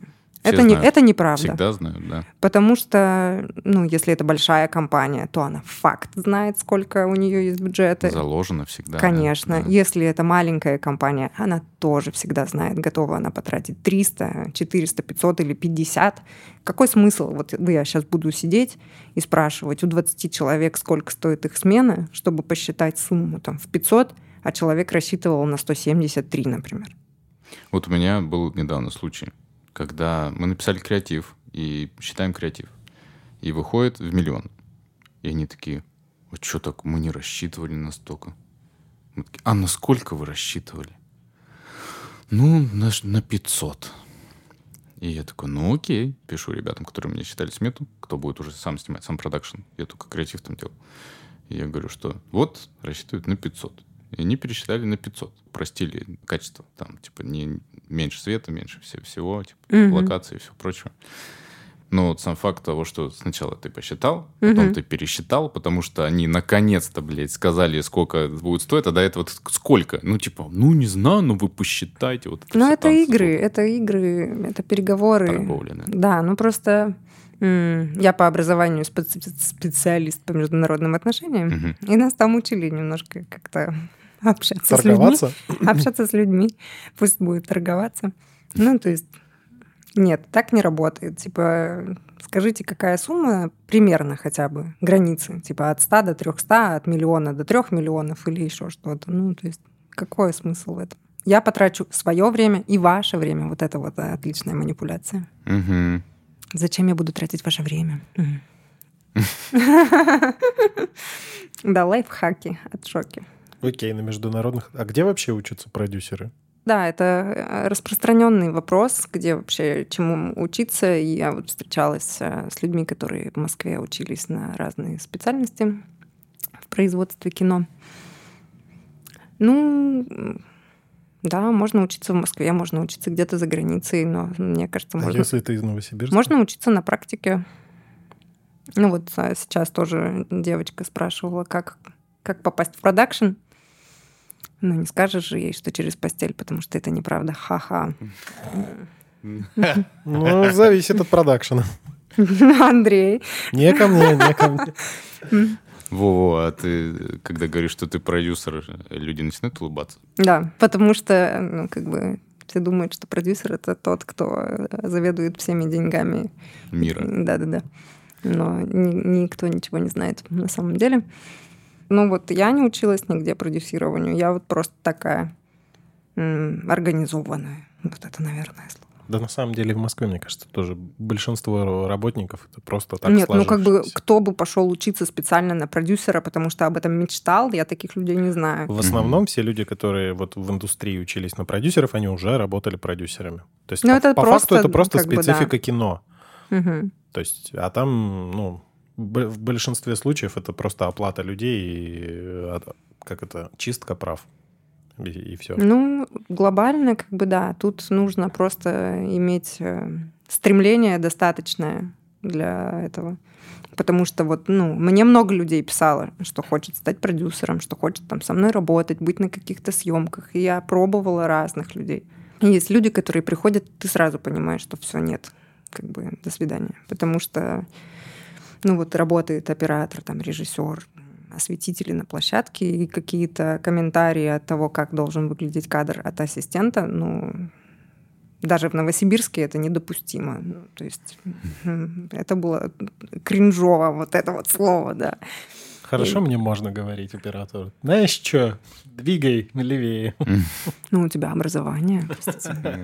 Социального антрополога. Ну, нет, ну ты учился, это уже галочка тебе. Социальный антрополог, вот ты, Да. зараза. А ты кто? Агроном по защите растений. Специализация энтомология. Как? Энтомология. Что это? Жучки. Насекомыши. А диплом ты про что писал? Я вас всех рассматриваю как насекомыши. Про что диплом писал? Так. То ли про картошку, то ли про горох. Так ты тоже продюсер из деревни. Естественно, откуда же еще? Вау, вот это у нас уже профсоюз. Я вот за городом вырос. Ну, в смысле, на окраине. Нормально. Ну, ты считай за город. Ой, почему так смешно? Потому что тупо. Слушай, ну, давай про креатив. Вот смотри, Вау, креатив. Что для тебя креатив? Потому что блядь, ненавижу. креатив же это в рекламе, в рекламных роликах э, креатив аб- абсолютно конкретная штука. Ну, типа, вот я учился этой всей истории, и в больших агентствах, когда говорят креатив, они точно понимают все, э, что говорят об одном и том же. Мгм. А что, как ты это понимаешь? Это для тебя идея текстом, или это визуалы, или это все вместе? Ну, то есть, что входит вот в это понятие для тебя? Слушай, я столько лет э, считала себя не творческой и не креативной, и так долго шла к тому, что это не так, что мне даже очень сложно отвечать на этот вопрос. Ну, такой был, типа, синдром не самозванца. Ну, самозванец, да. Нет? Это какое-то другое было, потому что мне однажды сказали, что моя работа не творческая. Вау! И это меня так задело. И я вот, возможно, до сих пор прорабатываю эту тему. Сейчас я вам покажу не творческую, и начала творческая, да? Ну, возможно. Ну, то есть я просто считаю, что как бы моя работа супер важная. Ну, если я ее не сделаю, то, блядь, не будет вашей съемки нахер вообще никакой. И никакой оператор ничего не будет снимать, у него не, не будет никого снимать, нигде снимать. Ну, сори. Так ты стал продюсером, что всех наказывают за то, что ты не творческая. Нет, это было раньше. Я стала продюсером раньше, чем мне это сказали. Да ты что, ничего себе. Ну, в смысле, Да, это уже было в процессе. Ужас какой. Ну да, это было странно. Это просто вот тебя оценили, получается. что- Ну да, но как бы сейчас я понимаю тоже, что это было не про меня. Ну, понятно, что... Это просто человек так захотел. И Вообще, когда ты понимаешь, что когда человек открывает рот, он всегда говорит только про себя, становится легче жить намного. Блин, вообще, да, интересно. Но при этом глобально легче жить не становится. Как это работает? Что же такое креатив? Ну вот я тебе пишу, Маш, напиши мне креатив по рекламе Мгм. духов. Ну вот недавно мы придумывали креатив э, для противопаразитарной какой-то таблетки. Мгм. Это было очень интересно. Жалко, что ничего не получилось, конечно же. Не получилось, потому что не приняли? Или не, не получилось Не, не, не пошел проект просто дальше. То есть мы все придумали, нам за креатив заплатили, и как бы на этом закончили проект. У меня тоже такое было. Это очень печально, да. Да, сочувствую. Feel your pain, bro. Не, ну ты текстом, картинками. Ну что, это типа, да, это и слова, и визуал, но а как иначе? Ну вот, как я узнал? Короче, я тоже за- за- задался этим вопросом раньше, там, пару лет назад, и пытался понять, что это такое. И работал с э, копирайтерами, которые, ну, креативом в больших агентствах занимаются, и они писали просто текст. И вот я работал, вы, наверное, знаете, Влада, например, Сидорова, который сейчас в Тинькове работает. Ну ладно. И он супер кру- крутой чувак в плане слова. Ну, то есть он так пишет словами, что ты просто визуально это Мгм. представляешь себе тут же. Ну, то есть- Угар. да, и он пишет это просто вот коротко. и Ну это тоже вот навык. Это просто гениальный чувак. И, или как Кунгурыч пишет какие-то штуки, и ты читаешь, и ты зачитываешь, тебе интересно это читать. И он мне тоже объяснял, что типа креатив просто это Набор слов. Набор слов, да, это просто идея. Должен быть какой-то посыл, который ты собираешь. Или на брифе, если ты можешь это достать оттуда, или договориться. Ну, я обычно договариваюсь с клиентом, что мы говорим про вот это. Ему всячески во всех там дальше презах и сообщениях пишу, что мы, помните, мы вот здесь говорили, мы про это разговариваем всю дорогу. Вот. И на этом уже ну, настраиваться, там Мгм. инсайты прилетают, то есть как там с этим продуктом работает аудитория, например, в реальной жизни, Мгм. типа как носят кроссовки, там, допустим, да. И все это настраивается на какую-то идею, которую ты вот из этих всех вещей собираешь, то есть тебе надо о чем-то сказать, у тебя есть какие-то инсайты, ты это собираешь, рождается идея, и все это прописывается текстом, э, из текста этого, из идеи рож- рождается там сторилайн уже, типа полу, там, сценарий. И это креатив. Текст. Ну, я не могу текст назвать своей сильной стороной, Мгм. Я тоже не могу. потому что, ну, как бы в ходе расследования мы поняли, что слова не самая сильная сторона.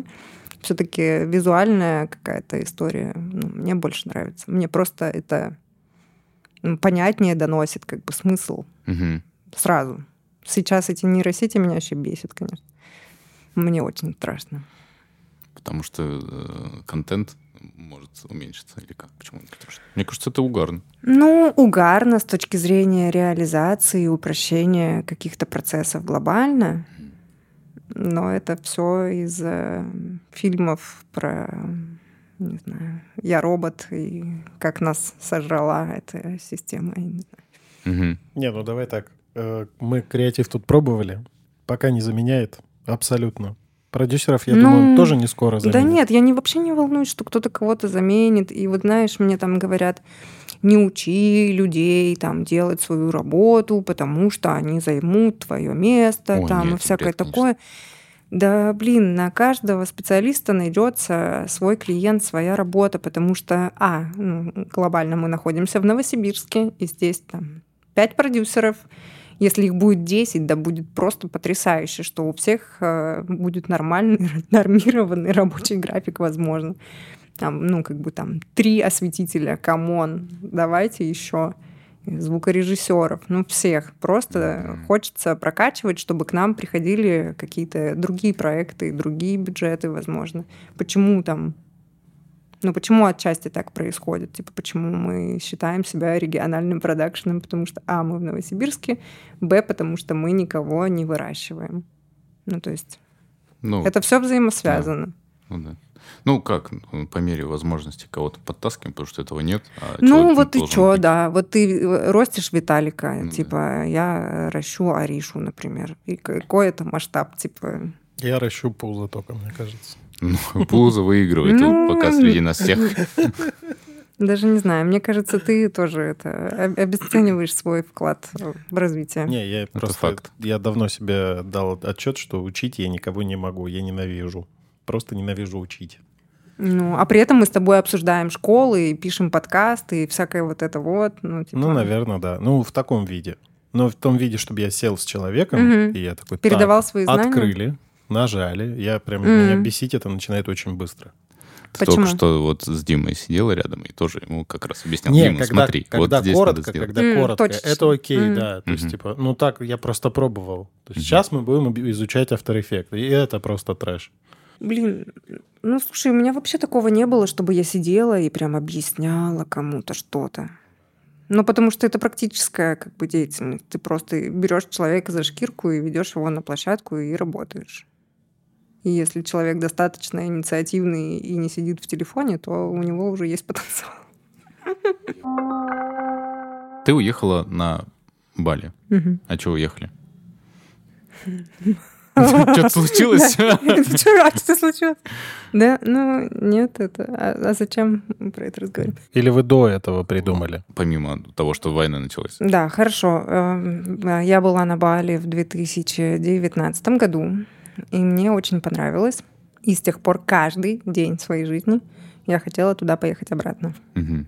Я каждый раз, проезжая под мостом, по которому едет поезд, загадывала поехать на Бали. Мгм. Каждый раз в 22-22 я загадывала поехать на Бали. Три года. Серьезно? Да. Ага. Ну, и как бы там была пандемия, всякая жопа. Короче, все, что произошло в 2022 году, Мгм. М, стало просто катализатором к принятию решений, которые типа долго откладывались. И это супер. Сколько тут сейчас ты была? Полгода? Полгода, да? И как вот тебе полгода жить на, на Бали? Под другие ощущения? Ну, глобально, максимально другие, конечно. Ну, э, основная причина, почему как бы мне там хорошо, потому что у меня там нет проблем со здоровьем, которые присутствуют здесь. Это так. Э, Но при этом это очень трудно, ну, оказалось. Несмотря на огромную русскую диаспору, Мгм. просто огромную, ты все равно ощущаешь себя одиноко. И мне кажется, это то, что проживают все люди в эмиграции. Мгм. Когда ты просто сталкиваешься, грубо говоря, с другим менталитетом, с другим укладом жизни и там, не знаю, с другой речью даже. Мгм. Тебе как бы все равно приходится ну, это прожить э, в полной мере, так скажем. Окей. А, а что вернулась? Почему? Ну, в смысле, это просто какие-то дела или это ну, прям как план? бы да, это, это каникулы у бабушки, я называю. Мгм. Дежурное название нашей поездки, потому что наши бабушки не готовы путешествовать на трех самолетах на другой конец планеты пока что. Ну, как бы, наверное, им нужно просто больше времени в разлуке, чтобы они поняли, что им придется туда поехать все равно. Вот. Ну, и мне надо было открыть э, ИП, всякое такое. У моей бабушки деменция, поэтому семейные дела, короче говоря. Мгм. Что дальше будешь делать? Ну, в смысле, у вас план продолжать оставаться на Бали? Или... А, Очень э, сложно что-то загадывать э, глобально. понимаю. Сейчас э, у мужа виза на два года там. Ну, то есть вот это какое-то единственная точка опоры, которая дает какую-то ясность, но при этом ведение бизнеса в другой стране — это загадка каждый день. Ты типа ничего не знаешь, как все устроено, и ты рассчитываешь на одно, получаешь абсолютно другое, и ты вот спрашивал, почему там снимаю я или не снимаю на Бали, а ты говорил, что что все такие законопослушные. Ну, нет, не все законопослушные, многие снимают, несмотря на то, что нет никаких э, легальных оснований для этого. То есть для этого нужен КИТОС. Но КИТОСа для фотографа, например, вообще нету. Что такое КИТОС? КИТОС — это виза, которая дает тебе разрешение Ну, ра- работать. рабочая ну, виза. рабочая виза, типа Мгм. того. Нету КИТОСа на очень большое количество профессий. Ну, то есть ты просто не можешь там работать, потому Мгм. что должны работать типа местные. Но как бы много примеров людей, которые которых не остановить китосом. Вот, но многие ребята уехали из-за этого, потому что начались э, гонения на русских, и я думаю, что это как бы просто глобальная история, не зависящая от локации, которая будет происходить сейчас, типа, везде. Ну, как бы Бали это или Аргентина, или Турция, без разницы. Ты везде будешь русский с русским паспортом, типа. Ну да, есть такое. А дальше глобально хочется поехать в Австралию, потому что ребенку надо будет идти в школу. Школа на Бали, конечно же, есть, но это деревня, это курортная зона. Что бы кто ни говорил, все равно ребенок не может научиться как бы жить в деревне так, как этому учит городская среда. Ну да, вот эта история, что Австралия, Канада, США — это все какие-то развивающиеся экономики, и они побольше, и больше как будто бы возможностей, и миграция в эти страны достаточно большое количество идет, ну, то- не только русских, поэтому как будто бы это какие-то интересные места сейчас могут быть. Ну, это от- относительно близко к Бали, и мы давно хотели туда поехать.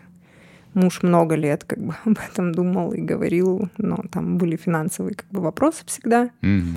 и всегда была вот эта локальная работа, которая тебя держала как бы за хвост, и родители, которые не становятся моложе там Мгм. и прочие вещи. Ну, а как бы война всех замотивировала заниматься своей жизнью Мгм.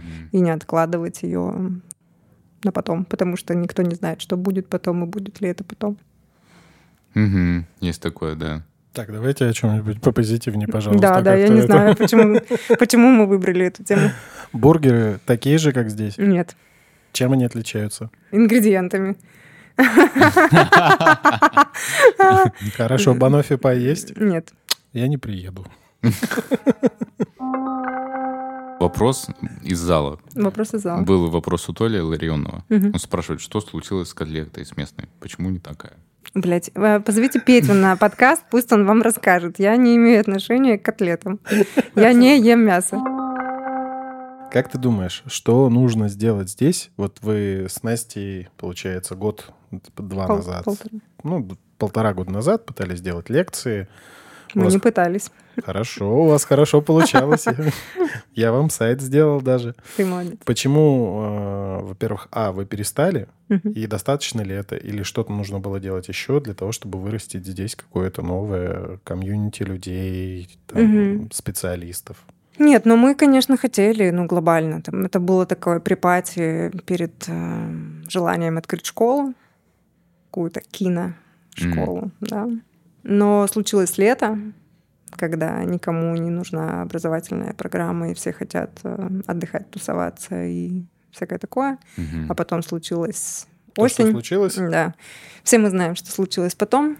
Ну, вот, и поэтому как бы просто большой отток людей э, привел к тому, что все загнулось, потому что, ну, глобально это было благотворительное мероприятие из разряда мы просто хотим вас научить и хотим вырастить новых специалистов, хотим поделиться своими знаниями, потому что э, их в изобилии присутствует. Вот, и это был достаточно понятный и простой э, формат, который был необходим людям после пандемии, которые изголодались по живому общению.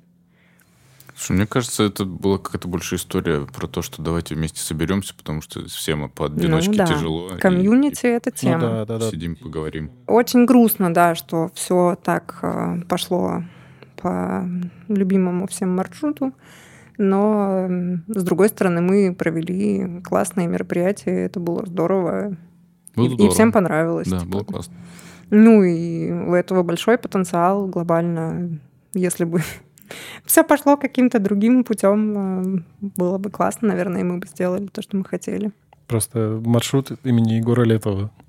Не думайте вот здесь что-то пытаться еще там как-то шевелиться? Я понимаю, что это ни- никак не, не загадывается. Ну, типа, вот сейчас ты в Новосибирске, и у тебя э, проекты какие-то идут. И, может быть, будет какой-нибудь большой проект, который займет у тебя какое-то большое время. Ну, типа, или ты просто уже не привязываешься к месту? И... Я вообще не привязываюсь. Ну, как-то все границы уничтожились. Мгм. Ну, Вообще- Вообще нормально.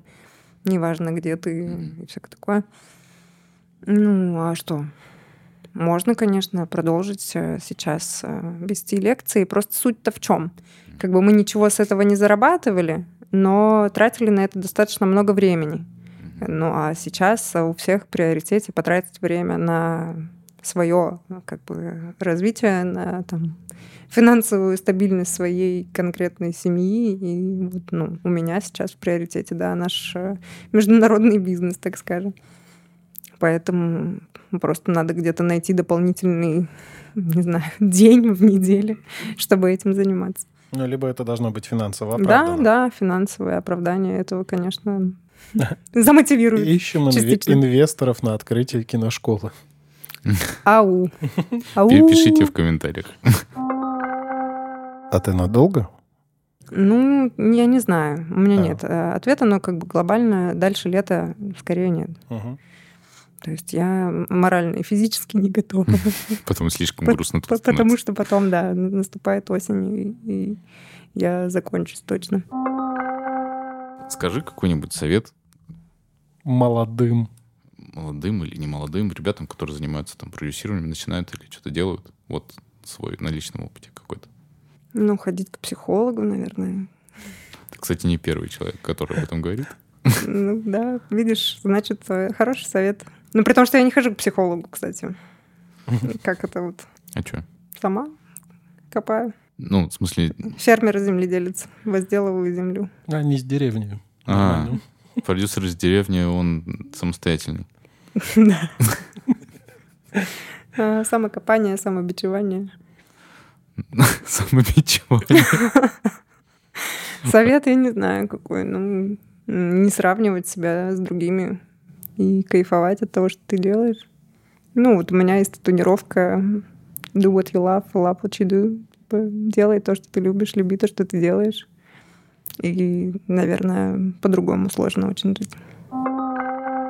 Вообще ничего про работу не спросили, кстати. А что ты хочешь Не сказать? про- знаю, я что-то вообще другого ожидал. Маша, скажи, скажите ваш самый интересный проект. Вот, отлично. Тот, который запомнился больше всего. Ну, только какие-то... э, Вот всегда запоминаются с проектов какие-то э, Трэш. трэш-истории, да. То есть нет такого, что «М, я запомнила светлые моменты с этой съемочной смены. Было так потрясающе.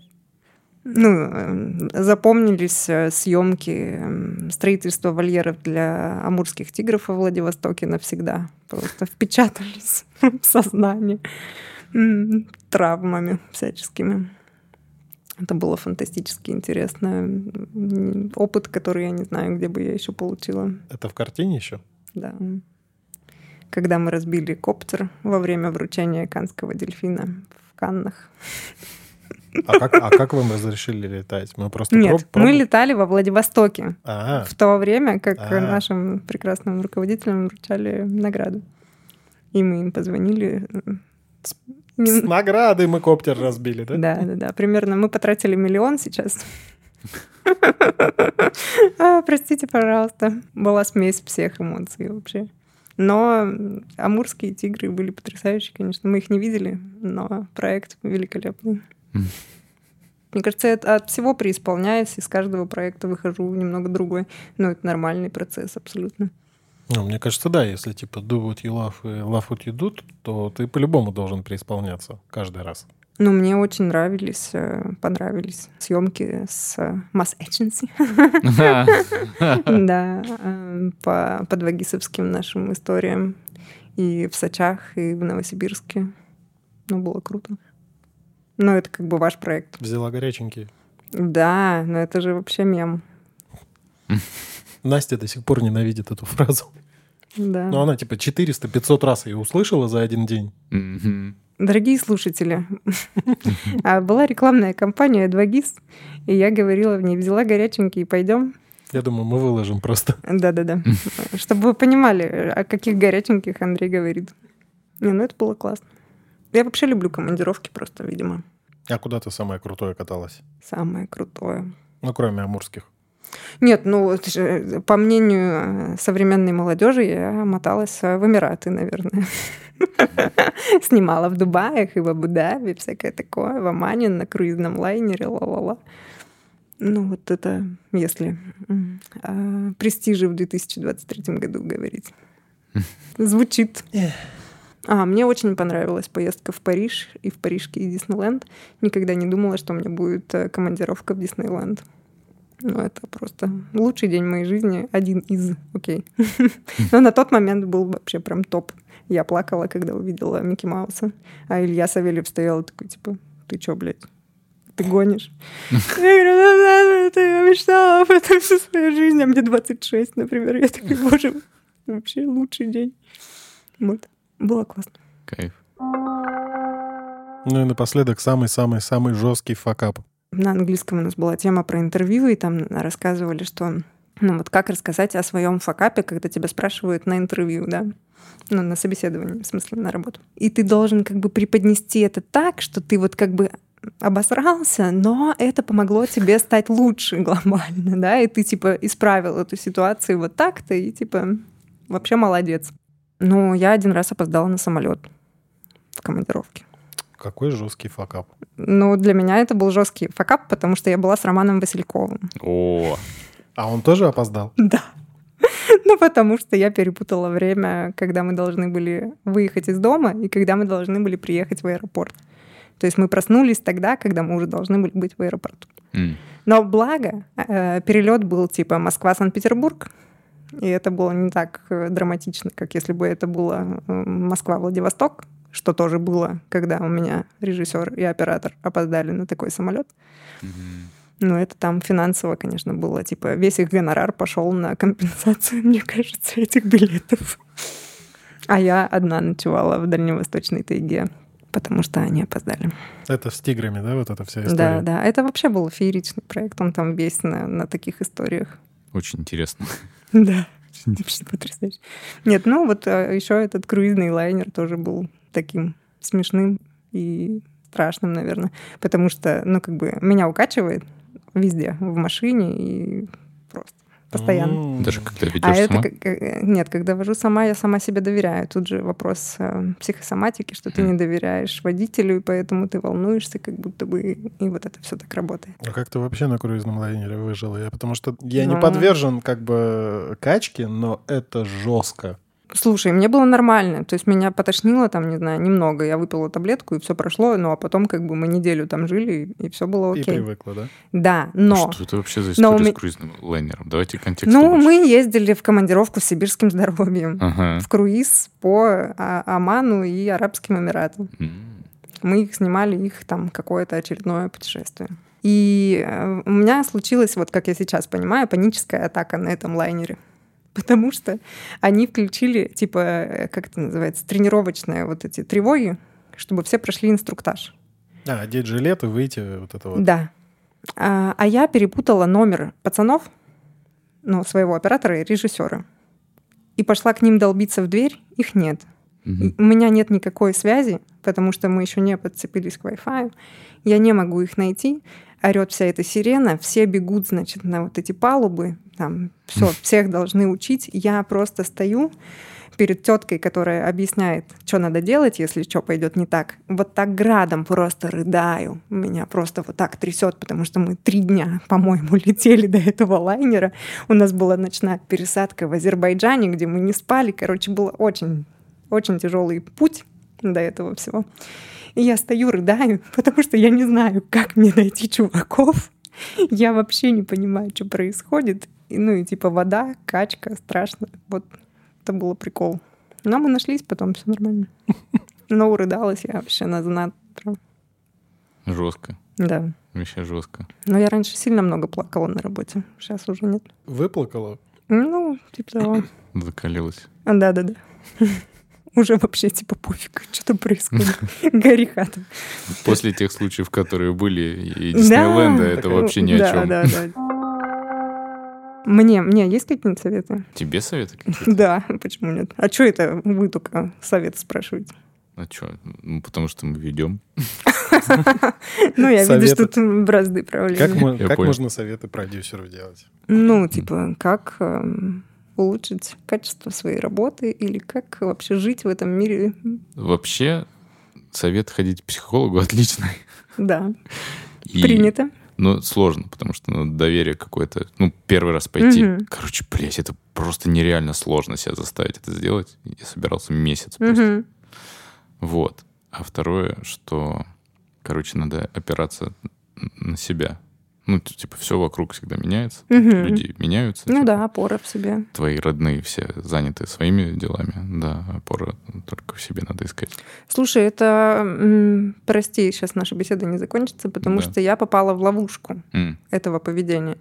Потому что ну, в 9 лет э, ушел отец, и я такая, а, ну я сама за себя. мгм. То есть у меня нету как бы вот этого человека, который несет за меня ответственность, и мне, чтобы как бы свою жизнь как-то импрув, улучшить, я должна херачить сама. Это же какая-то ком- компенсация, наверное. Ну, типа, ну и что- вот. Ну вот я накомпенсировалась настолько, что сейчас, находясь в семейных отношениях, у меня есть муж, у меня Мгм. как бы есть э, на кого положиться, я не могу этого сделать в полной мере. И я до сих пор считаю, что я сама по себе, и я сама несу ответственность за свое счастье. Это да, но тут вопрос уже доверия, а не опоры, наверное. Ну, короче, тут должен быть баланс. Мгм. Я, я про это, что нельзя перегибать ни в ту, ни в другую сторону. Я придумал идеальный совет продюсеру. Давай.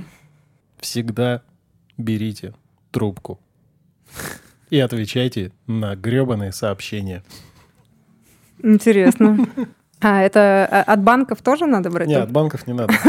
А от кого тогда? Уточните, От пожалуйста. меня. А, от Андрея Федяева всегда берем трубку и отвечаем на сообщения. Очень хотелось бы, чтобы отвечали всегда. Ну, я выключила все уведомления во всех мессенджерах на своем телефоне и зажила прекрасную жизнь. Поэтому это, кстати, офигенный совет. Я, жив- я живу так уже пару лет, кстати, и это тема, потому что ты пользуешься телефоном только тогда, когда ты готов. Это просто лучшее вообще. Потому что раньше у меня реально, я не выпускала телефон из руки, у меня было тревожно, типа вот, что я пропущу какое-то важное сообщение, и все сломается, и клиент от меня уйдет или еще что-то. Ничего не происходит такого. М-м. Ну, кстати, у многих есть такое. Типа, надо ответить прямо сейчас. А почему ты мне не отвечаешь сейчас? Я же тебе только что написал. М-м. У меня есть жизнь. А как же вот эти все э, звонки в 11-12 вечера, ночи, чтобы с тобой кто-то внимательно поговорил о Ну, какой-то слушай, херне? Вот у меня клиентка спустя два года наших отношений пыталась мне позвонить тут в пятницу в 8 вечера, я не взяла трубку. И потом все три выходных, которые вот сейчас были, она мне не писала и не звонила. И Прекрасно. я такая, вау. И она реально пишет мне во вторник, говорит, Мария, я не хотела вас отвлекать э, в выходные дни, так здорово. И я такая... То есть мы за два года прошли вот этот путь от того, что она звонит мне и разговаривает со мной по два часа просто обо всем одними и теми же словами, типа до того, что она не звонит мне в выходные. Офигеть. Я не работаю в субботу-воскресенье. Кстати, вот И это тоже не отличный отвечаю. совет. Типа, научитесь выходным. Не отвечаю никому, ничего не делаю. Если мне кто-то звонит, не беру трубки, потому что, ну, перезвоню в понедельник. Ну, Да, это, это классно. Ну, вот мне с этой точки зрения бывает тяжело, потому что я не люблю, когда висит какая-то задача, и я все равно о ней буду думать, и я вот лучше иногда отвечу на какие-то моменты, чем я буду все равно об этом думать, типа, но не делать. Как домокловый такой меч, да, это так называется, когда над головой висит. Домоклов, Домоклов. по-моему. Домоклов. Домоклов. Ужас. Вот и креатив. Ну и на этой креативной ноте давайте прощаться. Чао, какао. Чао, какао, мое любимое слово. Маша, спасибо тебе большое. Спасибо вам. Удачных вам там котлеток. Да, и проектов, пожалуйста, тоже можно. Да побольше. Спасибо. Пока-пока. Бай.